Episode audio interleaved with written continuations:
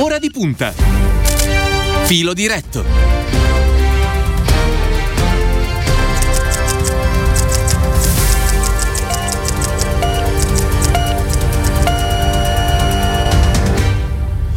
Lunedì 28 di giugno, sono passati 14 minuti dopo le 14, buon pomeriggio e ben trovati all'ascolto da parte di Cristiano Bucchi, un saluto alla squadra del filo diretto. In redazione quest'oggi ci sono Stefano Cagelli, Stefano Minucci, alla parte tecnica Elenia Daniello, per quanto riguarda lo streaming il lavoro di Silvio Garbini. Bentornato al segretario del Partito Democratico Enrico Letta, buon pomeriggio.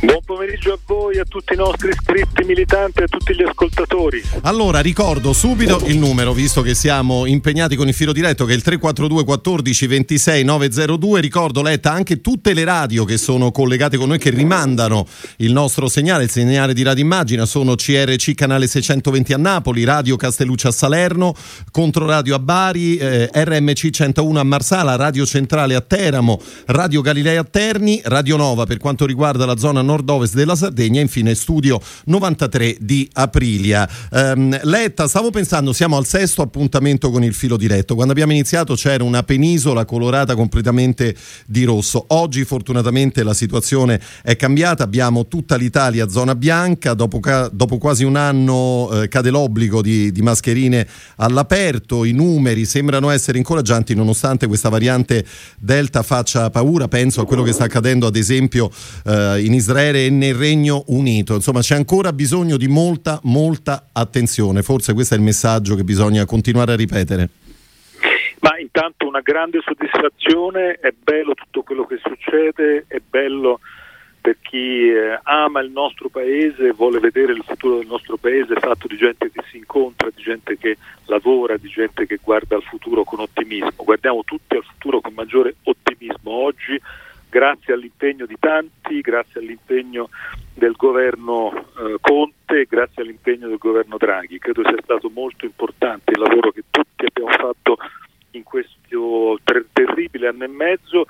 Io voglio ringraziare veramente tutti coloro che eh, oggi ci consentono di arrivare a questo risultato così importante. E mh, credo che sia stato molto importante che abbiamo tenuto questa linea di serietà. Oggi arriviamo a questo momento di gioia e di ottimismo perché c'è stata serietà prima e il partito politico che ha preso la bandiera della serietà e della responsabilità è stato il Partito Democratico in questo anno e mezzo, fin dall'inizio e oggi ancora di più. Io lo dico senza polemiche nei confronti di nessun altro, ma lo dico con l'orgoglio ai nostri iscritti e militanti. Dobbiamo essere orgogliosi di aver contribuito a uscire da questa vicenda grazie a questo impegno di serietà e di responsabilità e oggi guardiamo al futuro con eh, ovviamente gioia, entusiasmo, aggiungo, eh, come è stato appena detto da Cristiano Buchi che ringrazio insieme a Andrea Bianchi, insieme a tutto il fantastico team di Radio Immagina, la radio sulla quale abbiamo tanto investito, sulla quale investiremo come infrastruttura principale delle agorà democratiche del Partito Democratico e ripeto, la questione chiave adesso è prudenza, attenzione, perché abbiamo già l'esperienza dell'estate dell'anno scorso, quando un'estate eh, fin troppo allegra ci ha portato poi a nuove chiusure ancora più drammatiche, a tanti lutti, a tante morti. Credo che abbiamo in più le vaccinazioni, ma credo che dobbiamo stare molto attenti, molto seri in tutti i nostri comportamenti. È così, è così. Allora, eh, segretario Letta, abbiamo molte, molte domande quest'oggi a cui rispondere, tanti temi da, da, approfondire insieme. Ricordo ancora il numero 342 14 26 902. Eh, allora, per quanto riguarda l'attualità, il dibattito politico ed economico, ci sono diverse questioni legate alla, alla ripresa economica e tra queste c'è naturalmente la spinosa questione legata allo sblocco dei licenziamenti, lo ricordiamo, previsto per il eh, 30 di giugno. Sabato scorso le tre manifestazioni unitarie CGL, CISL e Will a Torino, Firenze e, e, Bari. I sindacati chiedono la proroga della, della moratoria sui licenziamenti almeno fino al 31 ottobre, una riforma degli ammortizzatori sociali, nuove politiche attive per il lavoro. Eh, che ne pensa? Come risponde? Noi siamo stati fin dall'inizio eh, attenti e molto responsabili sulla vicenda del lavoro in questi eh, difficili momenti. Oggi guardiamo, ovviamente abbiamo ascoltato le parole dei leader, dei leader sindacali sia in pubblico che in privato, abbiamo avuto modo di parlare in questi giorni, in queste settimane, sia con Landini, con Sbarra, con Bombardieri, l'abbiamo fatto con impegno e con attenzione. Noi rispettiamo molto il ruolo delle parti sociali e crediamo che le parti sociali giochino un ruolo fondamentale. Abbiamo ascoltato le parole dei lavoratori e del sindacato il governo un mese fa, circa poco meno di un mese fa, ha assunto una decisione eh, sul tema del blocco dei licenziamenti, diciamo, confermando la data del 30 di giugno e avendo presente che su altri eh, settori come quello dei eh, servizi fosse possibile andare al 30 di ottobre, 31 di ottobre. E noi oggi diciamo diciamo al governo e nel governo, perché il ministro del lavoro è un rappresentante del nostro partito che sta facendo molto bene, Andrea Orlando, lo diciamo al governo e nel governo, lo diciamo ai lavoratori, lo diciamo alle parti sociali, agli imprenditori, sia ai grandi che ai piccoli. Noi crediamo che questa eh, uscita dal blocco dei licenziamenti debba avvenire con la necessaria gradualità perché è assolutamente fondamentale gestire bene questo passaggio, evitare che ci siano drammi sociali che in questo momento sarebbero esattamente l'opposto di quello di cui c'è bisogno. Quindi il nostro tema è di applicare questa uscita dal blocco dei licenziamenti con gradualità e, e eh, selettività. Applicare selettività e gradualità all'uscita dal blocco dei licenziamenti vuol dire sostanzialmente andare a vedere quali settori sono più in crisi e quali settori sono ripartiti. Ci sono alcuni settori che sono ripartiti, quello dell'edilizia grazie all'eco bonus eh, che è una misura di grande successo per esempio è assolutamente ripartito, lì un blocco di licenziamenti non avrebbe molto eh, senso. Eh, viceversa ci sono altri settori, noi proponiamo per esempio che sul tessile si faccia un intervento specifico per aiutare i lavoratori e non eh, rendere automatico questo eh, fine del blocco dei licenziamenti immediato.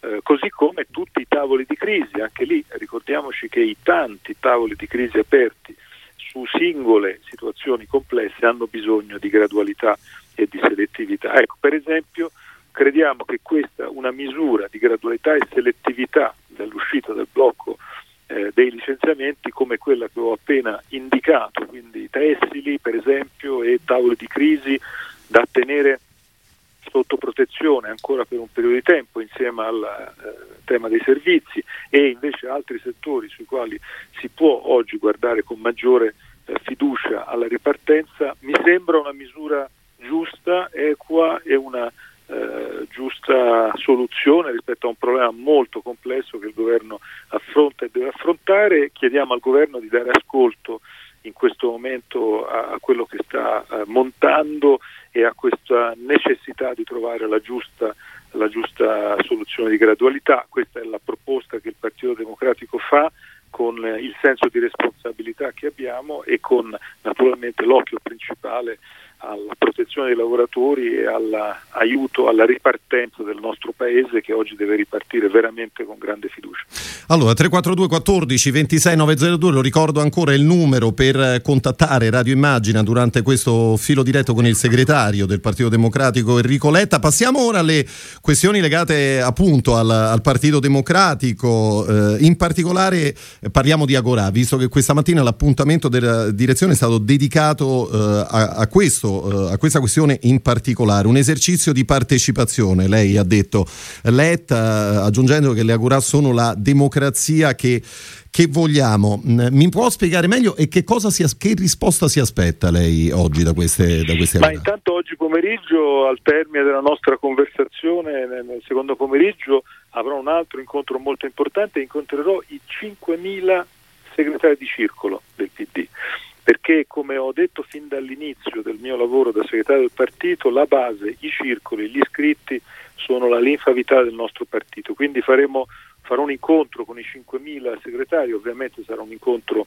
in digitale nel quale cercherò di raccontare con eh, ogni eh, diciamo, precisione possibile eh, come saranno costruite questo, queste agorà democratiche che è un grande esercizio innanzitutto di riforma, miglioramento e ammodernamento della democrazia del nostro paese. Il nostro paese è in crisi dal punto di vista democratico, è una crisi che non riguarda solo noi, riguarda eh, tante altre parti del mondo, riguarda l'Europa, basta vedere cosa sta succedendo in Ungheria. Sono molto contento di poter dire che questo nostro esercizio delle agorà democratiche avrà anche sua, un suo momento forte con la partecipazione del sindaco di Budapest, che è oggi diventato un po' il capofila dell'opposizione a Orban. L'ho incontrato venerdì e sabato a Berlino nella riunione di tutti i partiti progressisti europei mi ha dato il via libera appunto a una sua presenza e partecipazione a questo nostro esercizio, credo che sia diventato una bandiera importante proprio perché la democrazia è messa in crisi in Europa da eh, gente come Orban a quello che sta facendo eh, il governo ungherese. Quindi la democrazia che non funziona, la forma partito che va ripensata e rilanciata, il ruolo della partecipazione, come riuscire attraverso un percorso di democrazia partecipativa, peso le parole, democrazia partecipativa, non sto parlando di democrazia diretta, quella è un'altra cosa che non ci appartiene. Eh, democrazia partecipativa vuol dire un esercizio che sia in grado di far partecipare le persone per rendere più forte, sostanziale la democrazia eh, rappresentativa che è quella che vige nel nostro paese. Sarà un esercizio nel quale noi faremo una promessa a tutti gli iscritti e i non iscritti che parteciperanno a questo esercizio, la promessa sarà quella di tenere in conto in modo con la trasparenza totale con cui eh, lanceremo l'esercizio le idee che verranno da lì e cercheremo non soltanto di mettere eh, in campo queste idee ma poi di tramutarle in concretezza sia le idee sul futuro dell'Italia, le idee sul tema della giustizia, le idee sul tema delle piccole e medie imprese, le idee per i lavoratori, sia anche e soprattutto le idee sulla eh, democrazia, la partecipazione, la forma partito eh, che dobbiamo mettere in campo per cambiare il nostro paese, la coalizione. Sarà un esercizio aperto anche ai non iscritti, anzi cercherà di allargarsi anche ai non iscritti, una parola sulla tempistica, eh, ci si iscriverà a una piattaforma digitale, la stessa piattaforma digitale che eh, è in funzione eh, alla Commissione europea per l'attuale conferenza sul futuro dell'Europa, quindi una piattaforma digitale di altissimo livello che ha dei costi che chiederemo a tutti i partecipanti di aiutarci a coprire un po' sul modello delle primarie. Alle primarie si partecipa versando 2 euro, qui eh, l'idea è di partecipare versando 1 euro quindi una piattaforma alla quale ci si iscrive, si sottoscrive una carta dei valori e poi si partecipa organizzando delle agorà, partecipando a eh, organizzate da altri o eh, sostenendo le idee che eh, escono dalle differenti agorà. La tempistica faremo due mesi sostanzialmente di prova perché la piattaforma ha bisogno di essere testata, di non essere eh, sovraccaricata e eh, questi due mesi di prova tra luglio e eh, eh, agosto avranno alcuni momenti forti, fatemene citare uno che abbiamo già messo a punto, il 19 luglio, data simbolica ovviamente a Palermo eh, svolgeremo un momento importante sul tema della legalità, sarà un'agora dedicata al tema della legalità, ne faremo alcune pilota in uh, luglio-agosto usando anche le feste. E il primo settembre, una volta che la piattaforma sarà testata, si partirà per questi quattro mesi straordinari di discussione, dibattito, coinvolgimento delle persone, ovviamente avverranno in parallelo con la vita ordinaria sia la campagna per le elezioni amministrative sia i congressi, la vita ordinaria che avverrà, non tutto della nostra vita normale lo trasformeremo in agorà, ehm, perché ovviamente molte cose devono essere fatte con l'ordinarietà del lavoro che è finalizzato all'elezione di un comune o all'elezione eh, di, un, di, un, di, una segretaria. Eh, però questo esercizio per quattro mesi sarà una rivoluzione, sarà il più grande esercizio di democrazia partecipativa mai fatto nel nostro eh, paese e da questo esercizio io manterrò la promessa che avevo fatto il 14, sette, 14, marzo quando sono stato eletto segretario, quando dissi non c'è bisogno di un nuovo segretario, dell'ennesimo nuovo segretario, c'è bisogno di un nuovo partito. Ecco, noi faremo emergere l'intelligenza collettiva o come abbiamo detto stamani in direzione, l'intelligenza e la passione collettiva e cercheremo quindi di dimostrare che è molto meglio un modello di partito, di forma partito costruito attraverso l'intelligenza collettiva rispetto a quello costruito sull'uomo solo al comando. Enrico Letta, allora a proposito di, di circoli e di, di partito del, del, territorio, le leggo un messaggio che le manda Silvano al 342 14 26 902. Caro segretario Enrico Letta, fai funzionare i circoli, sono autoreferenziali. Nel nostro circolo ci riuniamo raramente, da sempre, 3-4 volte, 3-4 volte l'anno. Imponi almeno una volta al mese con breve relazione alla segreteria cittadina. Si potrebbe fare anche semplicemente con WhatsApp. Cosa risponde? Ma è esattamente questo uno dei temi di cui discuteremo nell'Agorà, perché grazie al digitale oggi molte cose che prima erano complesse, farraginose, oggi si possono fare molto rapidamente. E, e, credo che questo sia uno dei terreni sui quali io vi invito veramente a organizzare Agorà, vedrete eh, nei prossimi giorni, prossime due settimane metteremo fuori tutte le informazioni su come questo processo funzionerà, vi chiedo di cominciare a pensare come dal primo settembre eh, organizzarne, le Agorà dovranno essere organizzate da iscritti e non iscritti insieme, eh, potranno essere sia in presenza fisica, sia in ibrido, sia eh, appunto virtuali e potranno essere sia su eh, grandi temi paese, la riforma della giustizia o anche temi legati, che so io, a problemi di mobilità di un territorio o anche su come eh, può funzionare il partito. È questa domanda che è stata adesso letta da Cristiano Bucchi è perfetta secondo me proprio per organizzare una Agorà, mettere a punto una proposta, provare a farla diventare, come si dice oggi, virale, cioè ad avere l'appoggio di tanti, eh, dei migliaia di cittadini delle Agorà e, questo è esattamente lo spirito con cui vogliamo lavorare.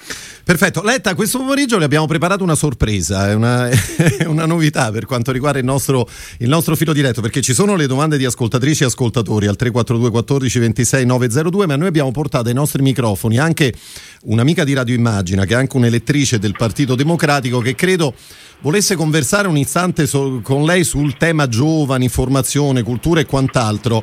È, è un'attrice, ma più in generale una, un'artista. È Simona Marchini, buon pomeriggio e bentornata.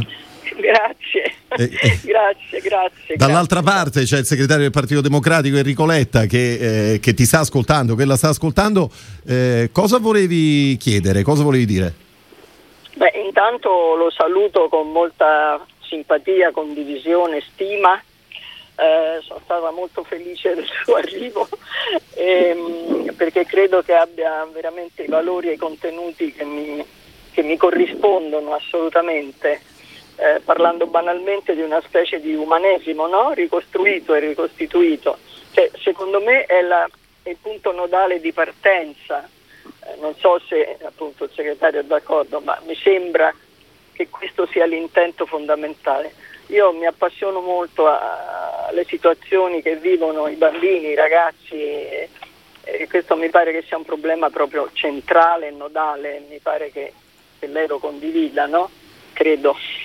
E quindi io mh, ho fatto anche un progetto molto bello per le scuole che era, doveva partire a marzo e il Ministero dell'Istruzione era assolutamente d'accordo che è un progetto molto semplice, attività creative per i bambini per difenderli dall'or- dall'orrore dei, dei media e de, insomma, della tecnologia che li seduce purtroppo e poi un incontro con i genitori. Vabbè, questa è la sintesi, ma è solo per dire che mi appassiona il problema perché mi sembra proprio il punto di partenza, di ripartenza accanto a tutti i problemi dell'economia, ma è chiaro, non è che sono così sprovveduta, insomma, però mi sembra che questo sia un punto nodale, cioè aiutare anche i genitori a capire alcune cose fondamentali perché la seduzione dei consumismi, dei cattivi esempi, di tutto quello che conosciamo da 40 anni almeno, è micidiale. Allora, non voglio fare la predica, però voglio dirle che io sono molto molto disponibile in tutti i modi e in tutti i sensi. Ah, quindi sempre. ti stai offrendo in qualche modo? Io eh... mi sto offrendo. Ah, ok, d'aiuto. No, mi, mi sto offrendo semplicemente perché ho un ottimo rapporto con i giovani, quando parlo con loro cerco di contestualizzare le cose, di aiutarli a capire, perché c'è veramente un grande vuoto, no? un grande silenzio, pochi pochi punti di riferimento, allora bisogna aiutarli ad avere fiducia, ad avere coraggio.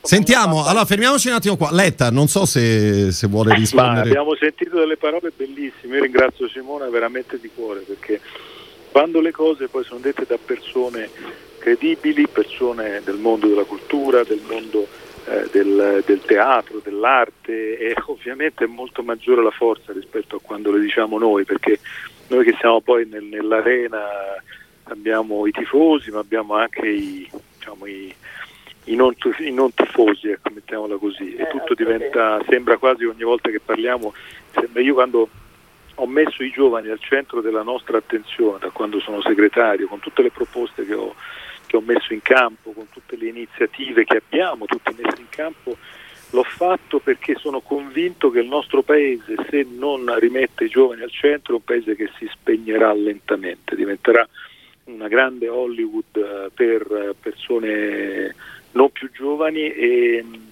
se non abbiamo i giovani messi veramente al centro con la loro voglia di guardare al futuro che dove sarà tutto molto più complicato. Siccome io nella mia vita professionale dei sei anni in cui sono stato fuori dalla politica ho lavorato con i giovani, con i giovani studenti, tanti studenti universitari che ho incontrato nell'università dove ero a Parigi che venivano a chiedermi un consiglio, tanti italiani eh, mi chiedevano eh, tra i consigli sullo stage o sull'esame da prendere o il tal master o il tal eh, insegnamento da prendere, mi chiedevano tutti alla fine gli italiani ma mi dia una ragione per tornare in Italia. Io non ce l'avevo questa ragione, o meglio, dovevo fare salti mortali per trovarla. Allora mi sono detto che è insopportabile questa cosa, anche perché i giovani che se ne sono andati dall'Italia sono cresciuti esponenzialmente negli ultimi decenni. Prima erano 30.000, adesso sono diventati 100.000 l'anno.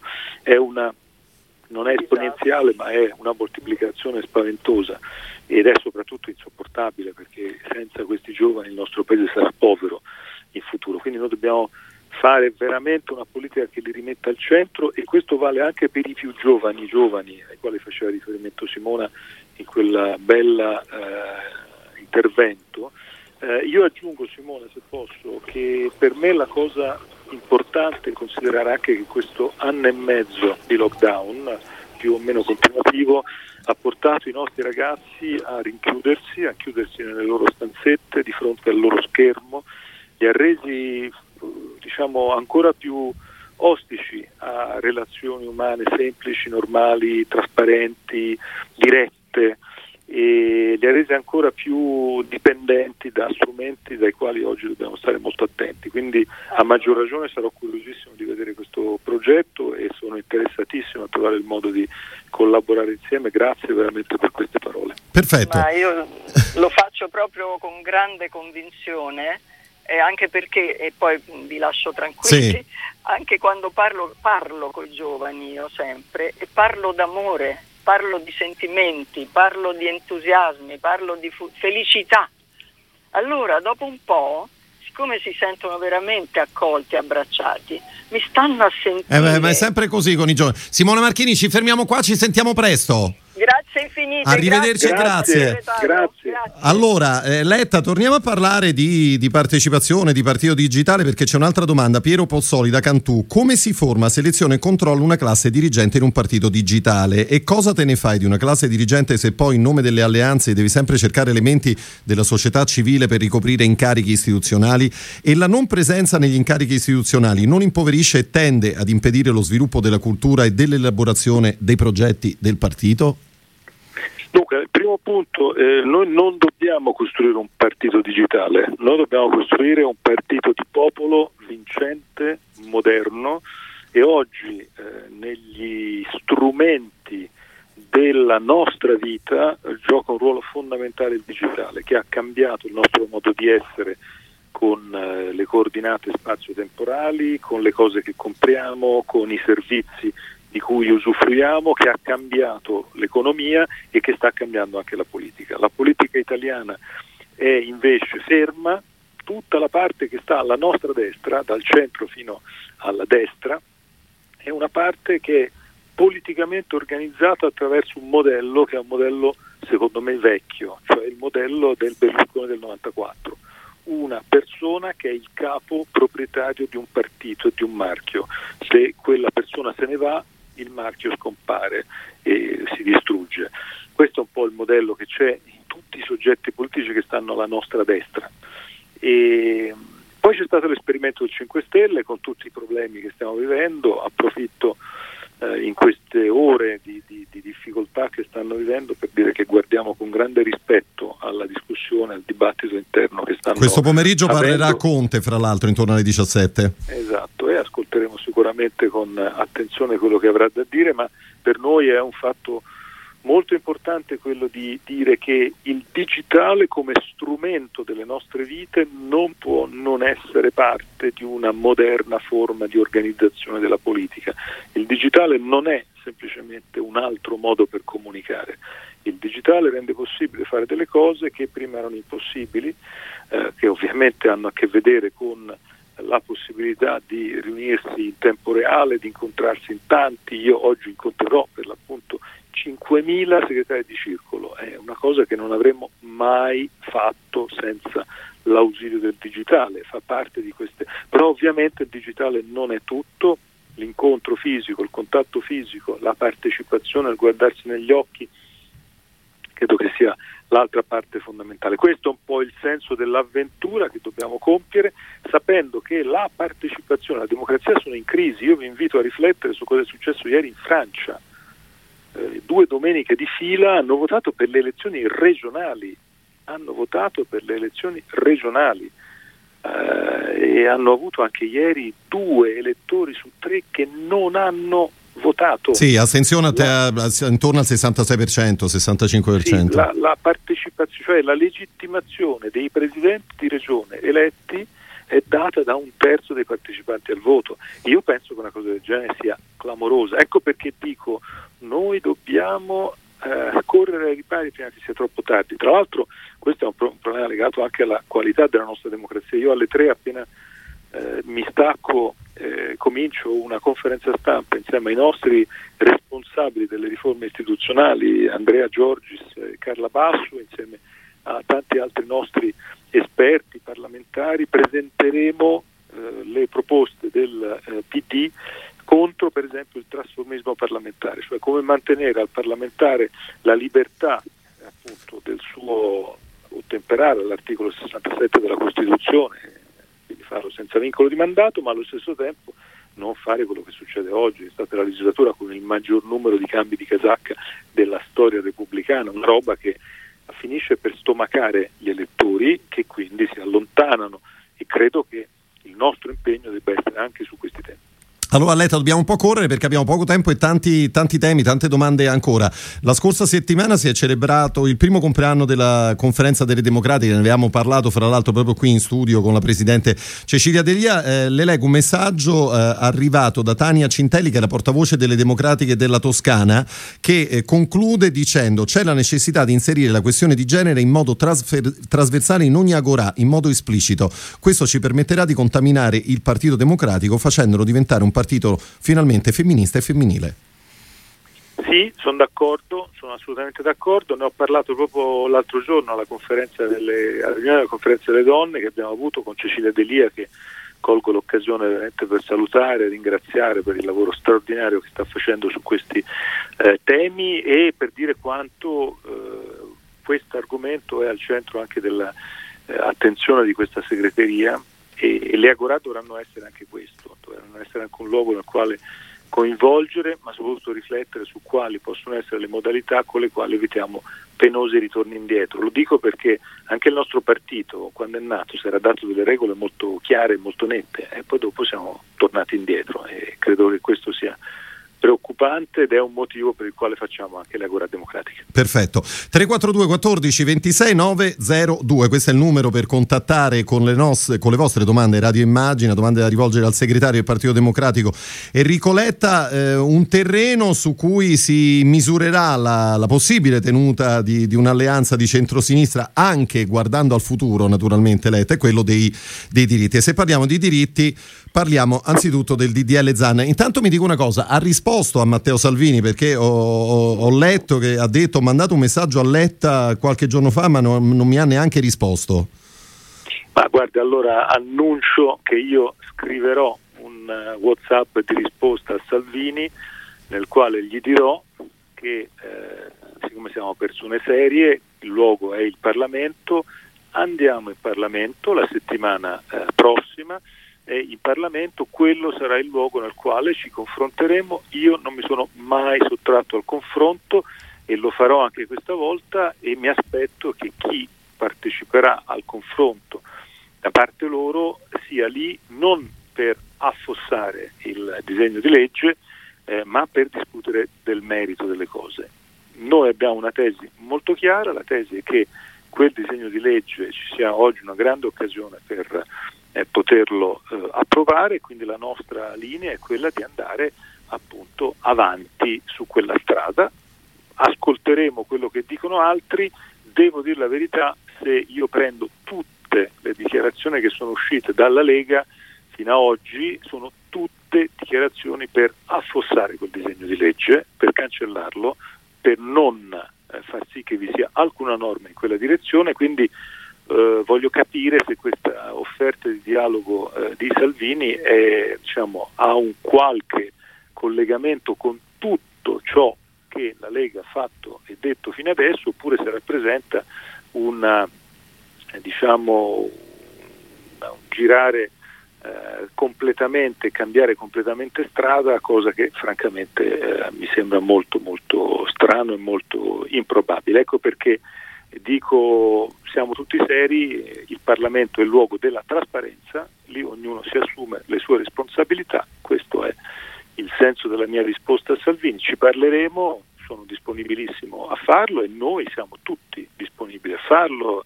i, rappresentanti del nostro partito eh, in Senato che seguiranno eh, questo tema e ognuno deve dire cose che siano appunto legate alla trasparenza e al senso di responsabilità in questo momento. Eh, le giro Letta anche una domanda di un nostro ascoltatore a proposito di DDL Zan. Scrive perché non ritiene possibile e utile e non ideologico ma di buon senso concordare due modifiche minime al DDL Zan che non stravolgerebbero assolutamente la legge ma che sgonfierebbero tensioni inutili e dannose tra cattolici, eh, tra cattolici e non tra partiti, tra stati, a tutto e solo vantaggio del buon senso e del bene comune a svantaggio di chi vuole stupida, stupidamente ideologizzare e o strumentalizzare la vicenda. Qual è la posizione del PD su questo? In parte ha risposto, non so se vuole aggiungere altro. Guardi, il problema di questa vicenda sì. è molto semplice. Qui non c'è un confronto tra una parte che vuole approvare il testo esattamente così com'è e un'altra parte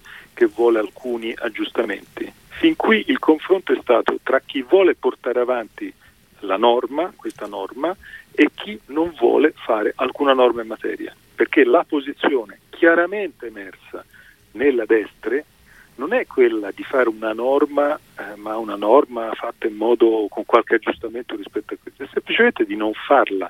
Hanno preso la bandiera dell'anti DDL ZAN.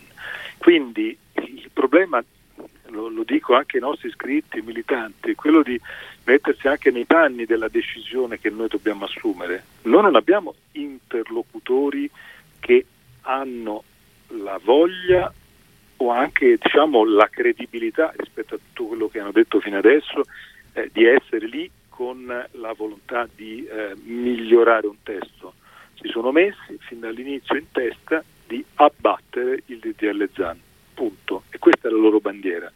Quindi credo che il nostro ragionamento sul da farsi deve tener conto anche di questo. Dopodiché noi siamo un partito ovviamente di gente libera e di un partito che discute al nostro interno nei prossimi giorni, nei gruppi parlamentari, in tutti gli organi, discuteremo di quale sarà la migliore tattica, strategia, a seconda poi di quello che succederà. Intanto andiamo al passaggio iniziale che è quello di vedere se riuscirà ad arrivare alla calendarizzazione del testo però le ripeto, il punto chiave è quello che ho detto, eh, il confronto è tra eh, oggi chi vuole una norma e chi invece vuole abbattere tutto e questo è quello che rende molto difficile eh, il tema. Perfetto. Letta, messaggio, messaggio, audio arrivato al 342 14 26 902, parliamo di, di terzo settore, di, di, volontariato, sentiamo che cosa le chiede Maurizio Maggioni, eh, sindaco centrosinistra Busto Arsizio, sentiamo insieme. Caro Enrico, vengo dal mondo del volontariato, dopo una passata esperienza amministrativa nella mia città e mi sono candidato ora alle elezioni amministrative come candidato sindaco per il PD a Busto Arsizio. Tu conosci questa città perché ci sei stato qualche anno fa.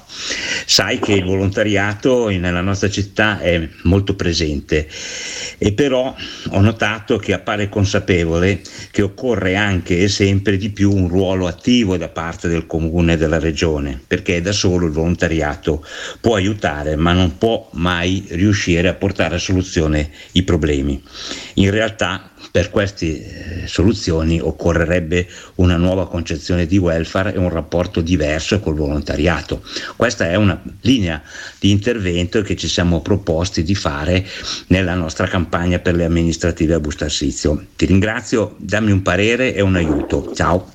Allora, questo era Maurizio Magioni, candidato sindaco, centro-sinistra Busto Arsizio. Che, che, che consiglio dà Letta? Ma intanto un saluto, un abbraccio a Maurizio, un grandissimo in bocca al lupo. Bustarsizio è, eh, diciamo, è un posto simbolicamente molto importante in quell'area d'Italia dove complessivamente in quella provincia noi abbiamo eh, da sempre qualche problema, anche se eh, combattiamo, combattiamo con grande impegno, abbiamo il sindaco del comune capoluogo che oltretutto va al eh, tentativo di riconferma, io sarò, verrò, insomma, massima vicinanza lo dico con grande forza. La riflessione che faccio rispetto a quello che diceva Maurizio adesso è la seguente. Con il nuovo PNRR e con le nuove risorse che vengono dall'Europa, noi possiamo superare il limite del passato che è stato il seguente. Siccome c'erano pochissime risorse negli anni scorsi, l'ente locale finiva per ritirarsi da una serie di servizi e il terzo settore, il volontariato, giocava semplicemente in sostituzione, cioè entrava in campo sostituendosi. E qui sta il problema, perché il terzo settore non può essere il sostituto dello Stato. Il ruolo del terzo settore e del volontariato, appunto, in una logica secondo me importante di sussidiarietà, di protagonismo della società, è un ruolo che è diverso da quello dello Stato.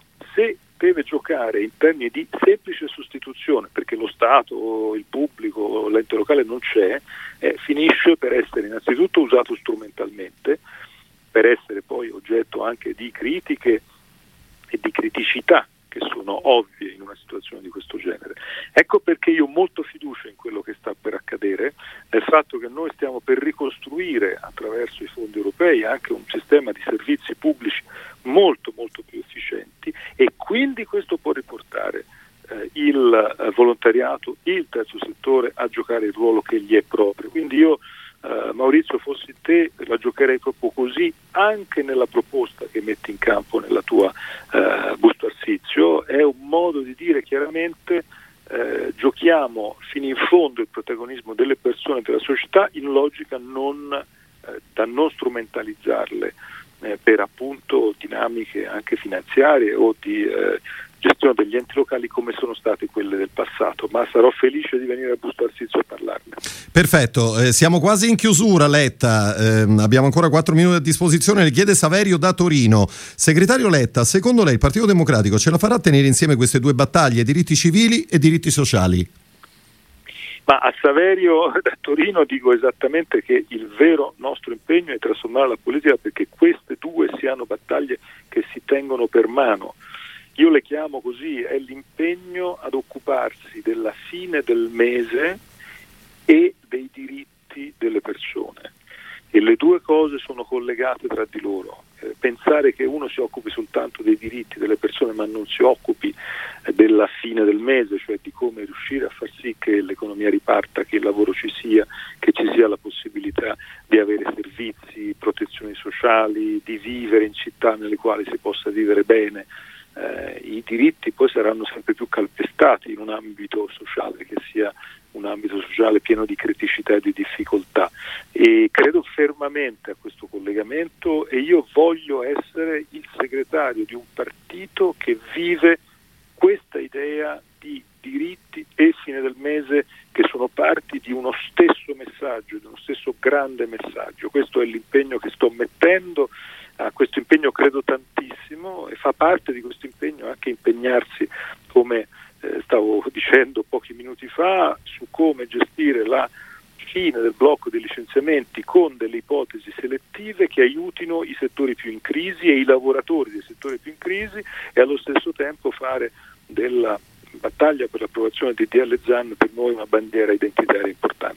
Letta, siamo in chiusura, visto che ha portato fortuna. Venerdì prossimo alle 21 c'è il Belgio di Lukaku che attende l'Italia per eh, i quarti di finale di questo europeo. Siccome ne abbiamo parlato nel corso dei nostri fili diretti e ha portato bene almeno i colori azzurri fino a questo momento, mi dica se avrebbe preferito il Portogallo di, di Cristiano Ronaldo.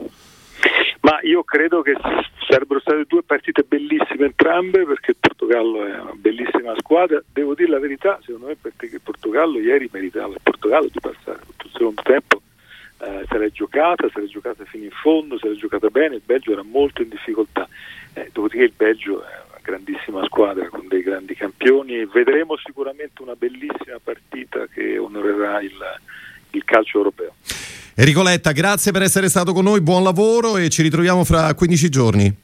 Grazie a voi, grazie a tutti. Arrivederci e grazie al segretario del Partito Democratico. Siamo giunti al termine anche di questo filo diretto. Io prima di eh, salutarvi ricordo intanto le emittenti che, che, sono state con noi, che hanno rimandato il nostro segnale, il segnale di Radio Immagine, sono CRC canale 620 a Napoli, Radio Castelluccia a Salerno, Contro Radio a Bari, RMC 101 a Marsala, Radio Centrale Teramo, Radio Galilei a Terni, Radio Nova nel nord-ovest della Sardegna, infine Studio 90 93 di Aprilia. Ringrazio in redazione Stefano Cagelli e Stefano Minnucci, Ilenia Daniello alla parte tecnica, così come Silvio Garbini allo streaming. Tutti voi naturalmente all'ascolto con il filo diretto. Ci ritroveremo fra 15 giorni sempre qui su Radio Immagina da parte di Cristiano Bucchi. L'augurio di un buon pomeriggio e a presto.